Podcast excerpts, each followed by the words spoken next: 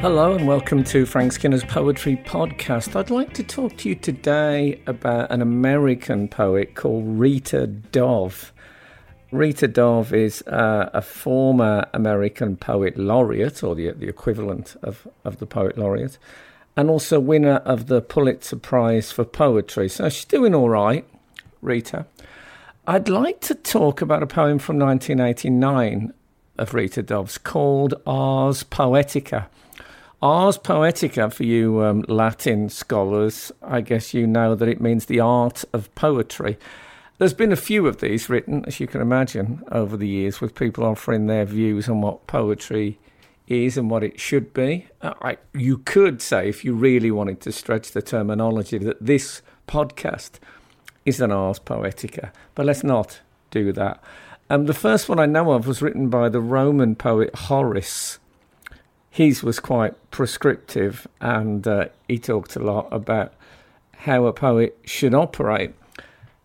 Rita Dove's Ars Poetica is much more over there than over here, if if you know what I mean. It's not. It's much less direct, and you have to kind of find out what Rita's getting at with her uh, with her poetical theories. It begins, this is the first line of Rita Dove's Ars Poetica 30 miles to the only decent restaurant. It's quite an opening, isn't it?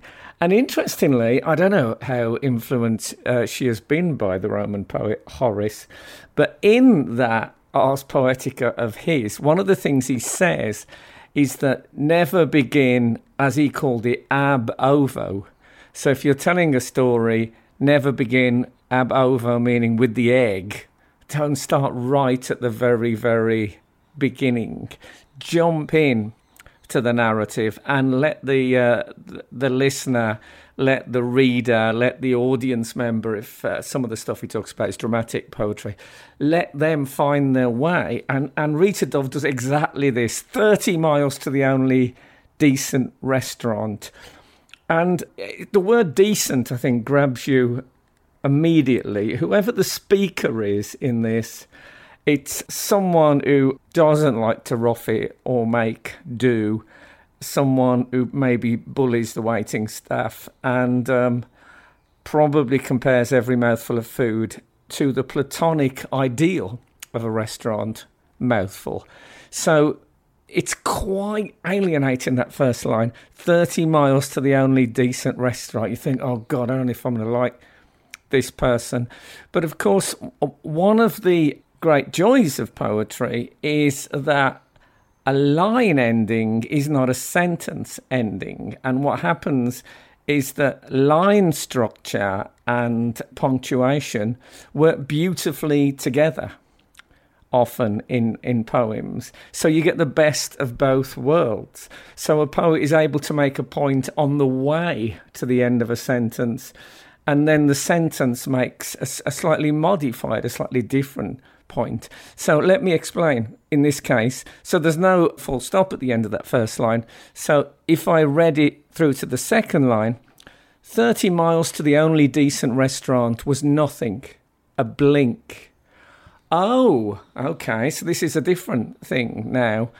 It's saying that that is it, it's not a problem, uh, just a blink. So if that first line is supposed to conjure up the image of a person who says things like, "Oh." 30 miles to the only decent restaurant.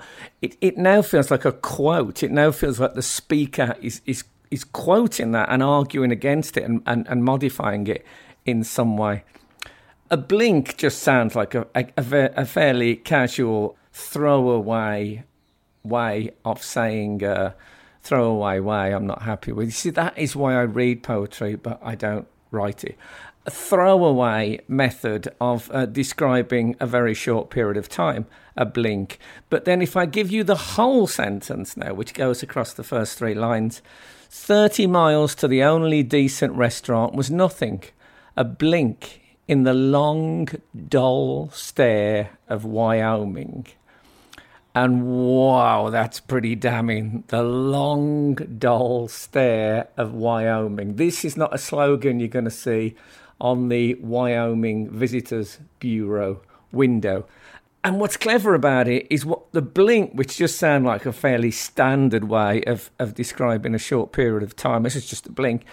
It's now that that blink is sort of promoted to being part of this enormous, long, dull stare. And by the way, that use of long and dull, those are words it's very hard to clip through. I'm clicking my fingers now, which probably doesn't help that you have to go long, dull. You have to feel it. You have to feel spending time in Wyoming. Of course, also one feels that maybe they're visitors there. We don't know at this stage, but it's that thing when you go into a bar and the locals all stare at you. But this isn't even one of those slightly menacing, uh, you know, who are you stares. It's just long and dull and the blink, although it is a flash of time, is entombed in dullness. So, 30 miles to the only decent restaurant was nothing, a blink in the long, dull stare of Wyoming. Okay, it goes on. Halfway there, so we're off. We go into that restaurant with all the tension and all the potential mishaps that that implies. Halfway there, the unknown but terribly important essayist yelled, Stop. now, stop is a fairly explosive way to end a sentence. It, it, it's, it's got a, uh, an exclamation mark and it's yelled, so it's the big thing. But that's not what we're interested in. We're interested on the way there the unknown but terribly important essayist is about as damning a description as you can get. I'll tell you what I'm thinking, and I may be adding to what is actually here in the poem, and I don't know if that's a, a, a, good. I think interpretation of varying forms is fine, but I don't think you can put in stuff that isn't there. However, I'm going to share it with you. For me, Rita Dove is in a car provided by a literary festival, driven by some put upon volunteer in a festival t shirt. She's probably in the passenger seat, and in the back is the unknown but terribly important essayist. Now and again, leaning forward between the driver and Rita, saying something annoying. In this case, stop, which you can imagine is not a great thing when you're when you're a passenger in a car to shout. Now, why, as the unknown but terribly important essayist yelled, stop? Well, it gets better. I want to be in this and walked 15 yards into the land before sky bore down and he came running crying, Jesus, there's nothing out there. So the unknown but terribly important essayist wants to be in this this land in this environment and then panics and runs back to the car. Now for me that section that this this guy yells stop i want to be in this walk 15 yards into the land and then came running back to the car. It feels quite exaggerated and rita dove is often the opposite of exaggerated. She's very understated and I think this, that's deliberate. I think because this incident, this essay is stopping the car, dashing out, then panicking and coming back.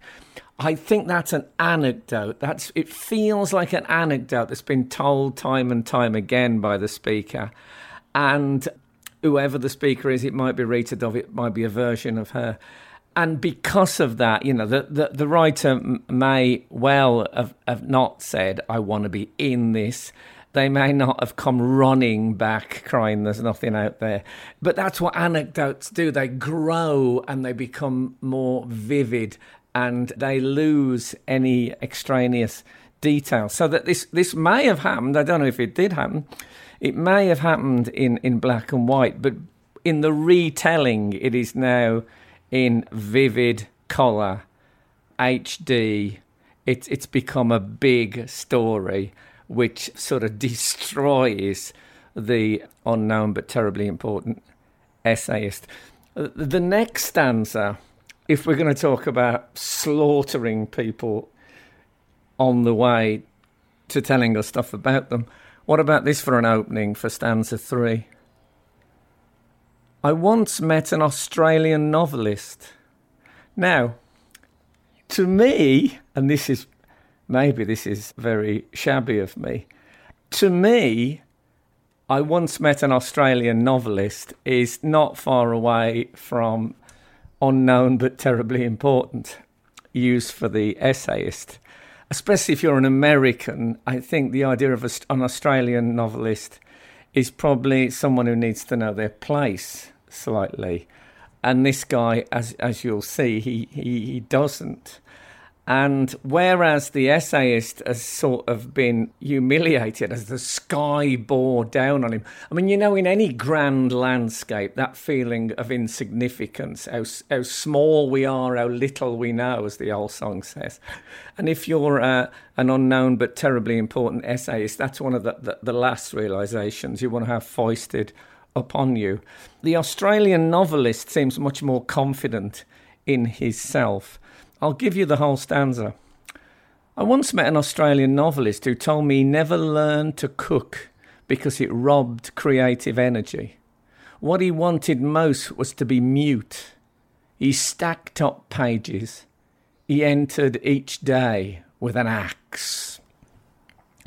Now, there's a lot, isn't there, to unpack here. An Australian novelist who told me he never learned to cook because it robbed creative energy. That's okay if he lives on fruit, but the, what we're imagining here, I think, is somewhere in the distance a partner of the Australian novelist who does have to cook because their creative energies may be more expendable.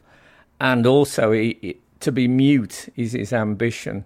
So, if you're going to do a Tinder profile of this guy who won't cook or speak, and who worships at the altar of his own creative energy. I don't know. It wouldn't. It wouldn't get me out there. And this, I there is a certain genre of creative. I would call them muscular creative.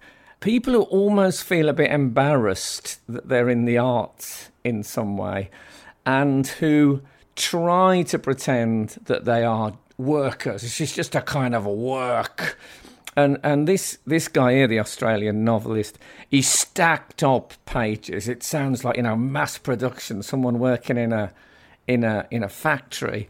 He stacked up pages and he entered each day with an axe. It's like the sculptor who wears overalls and carries a, a, a blow lamp. You know that kind of. I know I'm in the arts, but hey, I can handle myself if I have to. Bear in mind, this poetry is called Ars Poetica and should be telling us about her view of poetry. It's a bit confusing. We've met an essayist who has got ego issues, it seems, and then an Australian novelist who's got this. Uh, it starts each day with an axe. It's sort of what it shouldn't be, I suppose.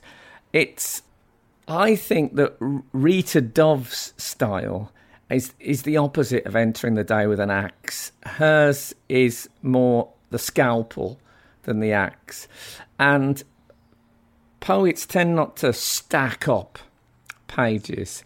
It, it, it has a sparseness about it.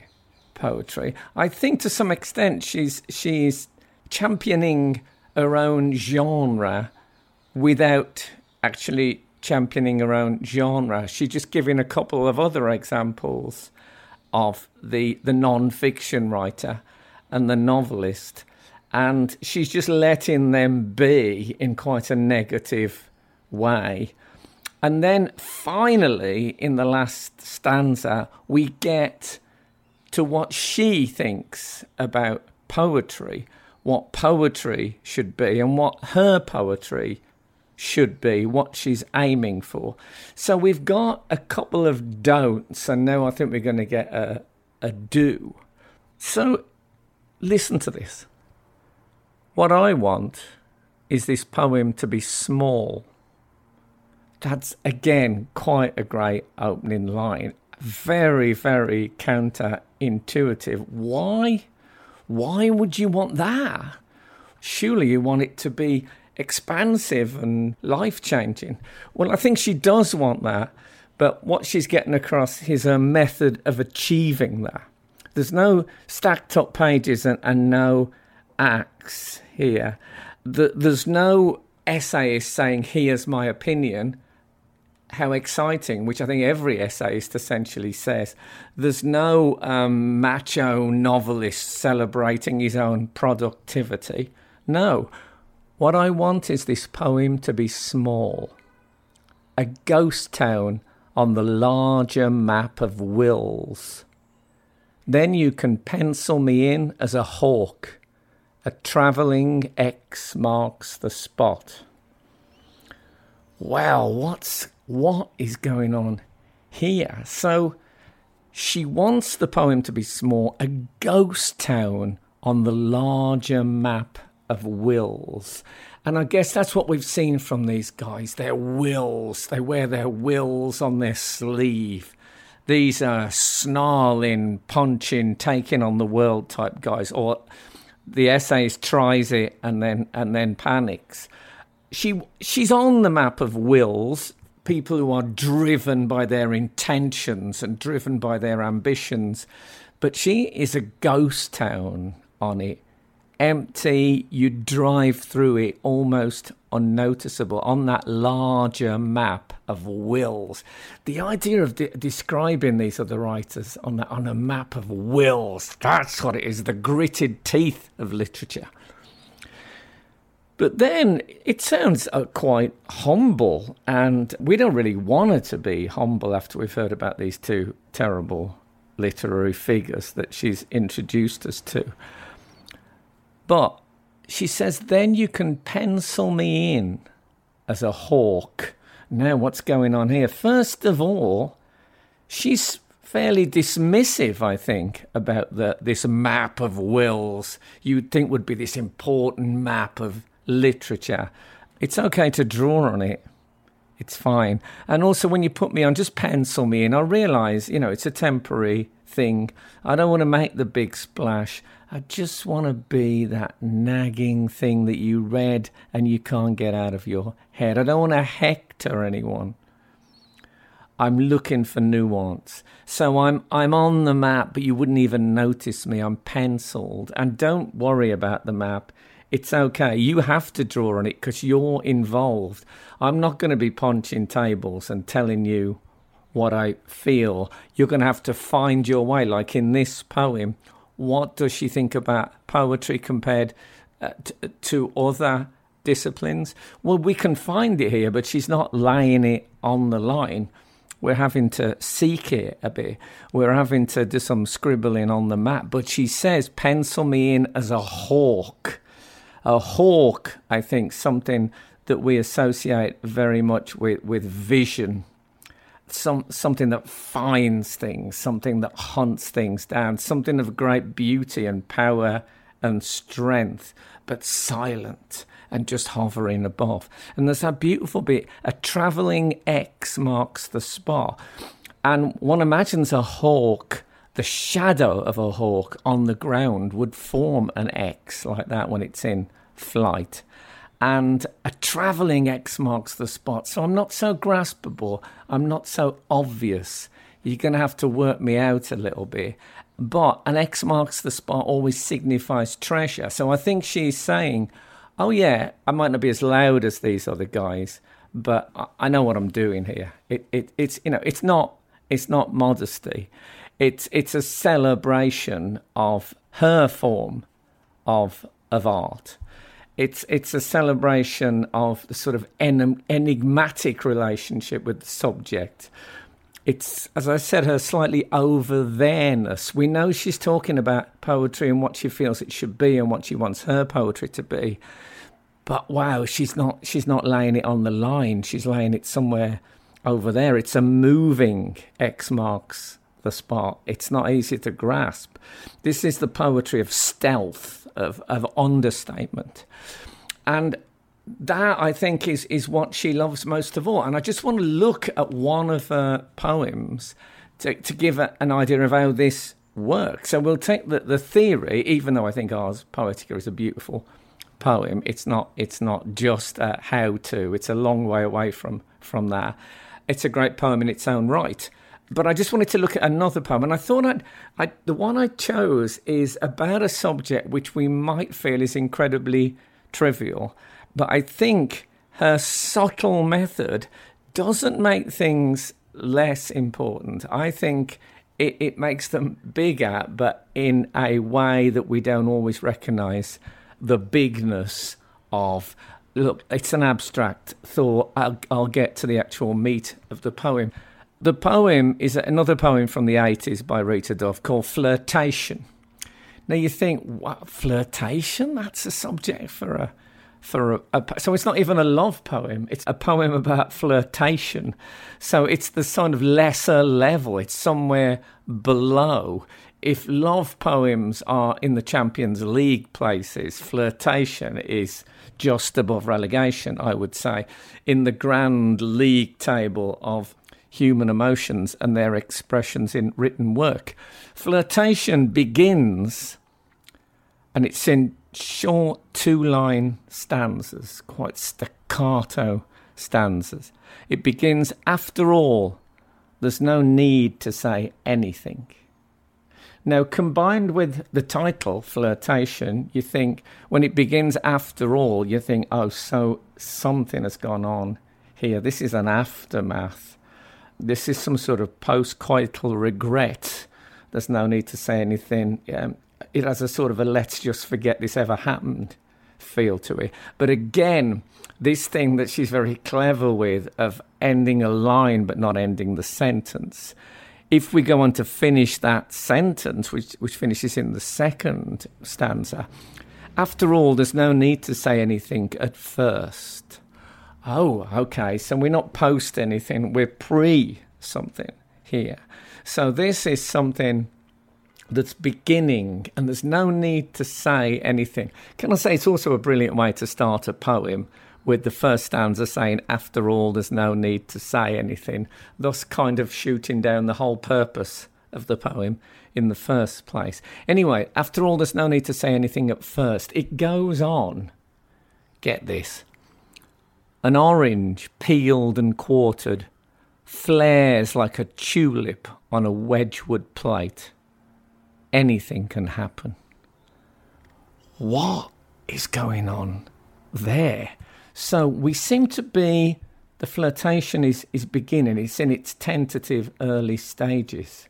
That pause in the sentence, there's no need to say anything at first. It's got that kind of teasing, you know, that's the, the, the separation of the stanzas it gives you that sort of very electric atmosphere of, of flirtation. I'm, I mean, I haven't flirted for many, many years, but I have a, a, a sort of a vague memory of how it feels.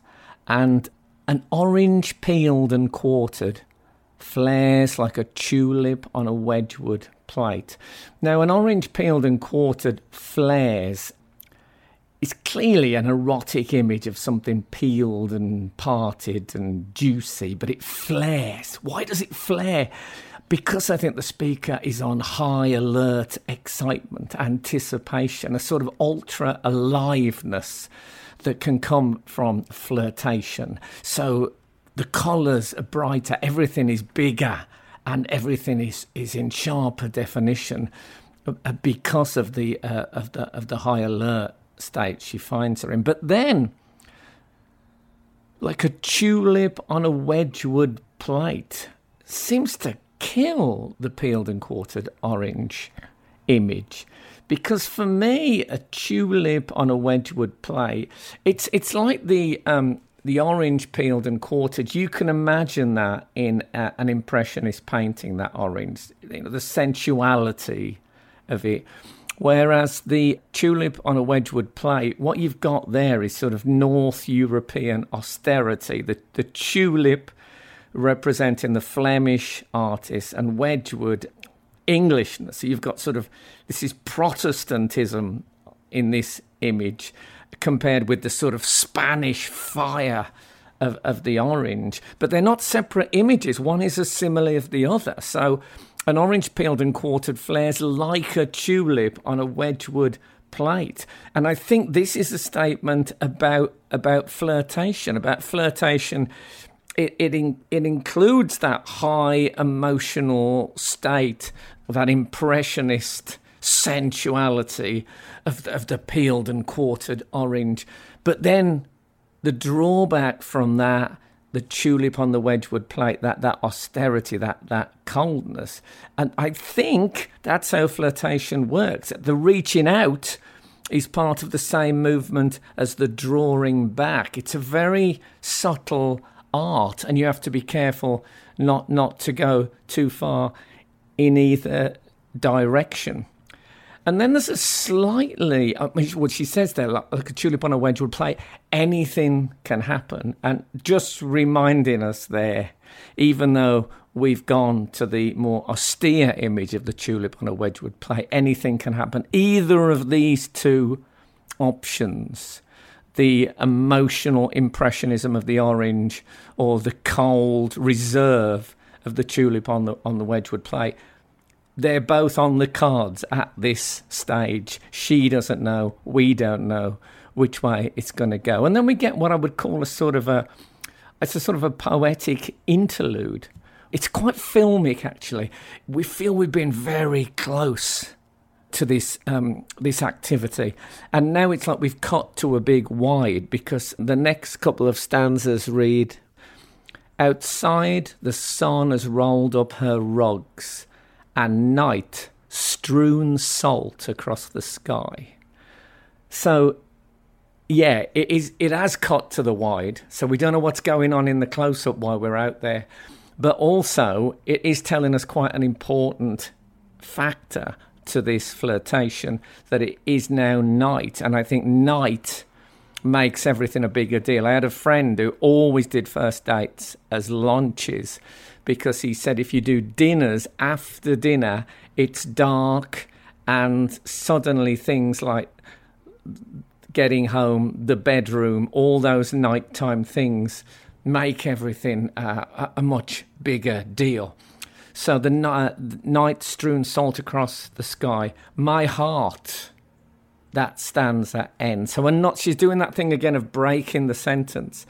So the, the stanza is, and night strewn salt across the sky, my heart. And you think, yes, we're back. We're back in close up again because we're talking about her heart. And she continues, she completes that. My heart is humming a tune I haven't heard in years. And I think we know that it's it's that she may not have flirted for a long time, but it's in everyone that feeling of excitement, of anticipation, of fear, of things getting out of hand, but quite liking it. So she's humming a tune I haven't heard in years. It's the thrill of the new in the new that it's a new person, but it dips into that that pool of amour that she's probably had her whole adult life. And also, she's humming that tune. She's not singing it. Remember, this poem begins, after all, there's no need to say anything. It's gone a bit deeper than words. Just humming that tune is enough. And then I think perhaps the most difficult stanza in this poem, and one that pulls me up a bit sharp and confuses me quiet's cool flesh, let's sniff and eat it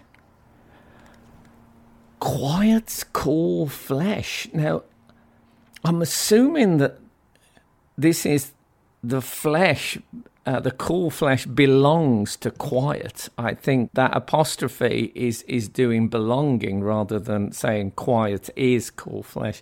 Quiet's cool flesh. So quiet, the silence of the night. That produces a sort of a cold flesh, maybe like the flesh of that peeled orange. And it's it's cool And at the moment, it's safe and non threatening. Things are quiet, things are cool, but it's there. Let's sniff and eat it. Now, if we take flirtation as a sort of tightrope walk that it feels like in this, this seems to me like she's starting to wobble. Let's sniff and eat it. She's toppling, isn't she? She's giving in. You feel you know where this is. If she wants to sniff and eat quiet, cool flesh, she could mean let's let's just enjoy the the idea of the of the forbidden fruit, the flaring orange. But it's very what happens next. You're getting too close, Rita or whoever the speaker is, you're getting too close. We're almost there at the end. Now, this stanza there are ways to make of the moment. There's no full stop. We're going somewhere. There are ways to make of the moment. And I remember, just to make it even worse, the first time I ever read this poem, that was actually the end of a page. And I was thinking, oh man, what ways, what are you going to make of the moment? How is this going to end. And you may be thinking that now I should stop here and have a competition. See if you can guess what she is going to make of this moment, of all this tension, of all this sensuality, of the reaching out and the holding back. What is she going to make of the moment? I don't think you would have guessed the answer because when we get to that final stanza. What is she going to make of the moment? What is she going to make of the moment? The answer is a topiary. What? A topiary. I don't know if you know what topiary is. Topiary is when you cut hedges into the shapes of animals and geometric figures and stuff like that. That's topiary. A topiary is a garden with that kind of stuff in it. So, all this flirtation, all this memories of what new love feels like, all this romantic description of the night, all this bursting, juicy fruit. A topiary? What, what, what are you talking about? Well, she goes on a bit further. A topiary, so the pleasures in walking through so that's what she likes about flirtation. She doesn't want to stop. She's going to walk through. She's going to enjoy it. She's going to enjoy the experience. But the pleasure is in walking through. You keep walking. You look, you enjoy, you're delighted, but ultimately you keep walking. So the poem works something like, this. We don't know what will loom up next, but we keep walking. That the topiary image is clever. Animals without the animals. Spiky, curvy, wild things made geometric and ordered. So it feels like at the end, North European reason and restraint wins through this time, but we don't feel confident it always will because she really did want to sniff and eat that cool fruit. But she has now moved on. So it's like art provides an acceptable playground for the flirtation. Uh, topiary, a garden of, of topiary, or the poem. Restraint is there, order is there. So she's able to indulge but move on and not indulge too much. And the poem is small as I said, it's about flirtation, not about some great love, not about fear or hate or all the all the big things. It's about an apparently small, quite playful thing. And it's what she wanted in Ars Poetica. She wants the poem to be small, but of course it's it's still gripping because again from Ars Poetica, she is the hawk. It's so well observe this thing. Every one of those little two line stanzas moves us in a different direction. She's constantly wrong footing us and making us think what's going to happen here. And she keeps showing us different aspects of this highly charged encounter. And again, from Ars Poetica, the, the moving X marks the spot. I, I mean, I, I, that's what's happening. We we don't know where we are with it. We don't know where she is. We don't know what the voice wants. And when the hawk finally lands, when it perches in a topiary and the X marks the spot stops moving, I mean, that made me so. If you're looking for treasure under an X marks the spot, that topiary ending, I, when I first read that, I whooped with joy. Oh man. Unknown but important essayist, Australian novelist, eat your hearts out. Rita Dove, read more of her. She's, she's fab. Thank you for listening to my poetry podcast. If you enjoyed it, please make sure to rate, review, and subscribe. Oh, I hate saying that. I also have a book out, How to Enjoy Poetry, which you can get from all the usual places. I love saying that. And finally, don't forget you can catch me every Saturday morning at 8 a.m. on Absolute Radio. More jokes, less poetry. See you next week.